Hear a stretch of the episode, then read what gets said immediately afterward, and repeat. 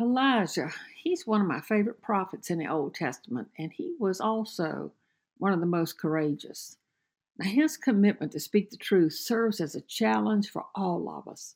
See, God called Elijah to confront and not comfort his people because they were being led astray with evil kings and corrupt priests. And Elijah's trusting God and his faithfulness to go wherever God sent him. It's such an inspiration to me. God spoke to him, and he guided his path even unto the wilderness. 1 Kings chapter 17, verse 2 through 4. Then the word of the Lord came to Elijah Leave here, turn eastward, and hide in the ravine east of the Jordan. You will drink from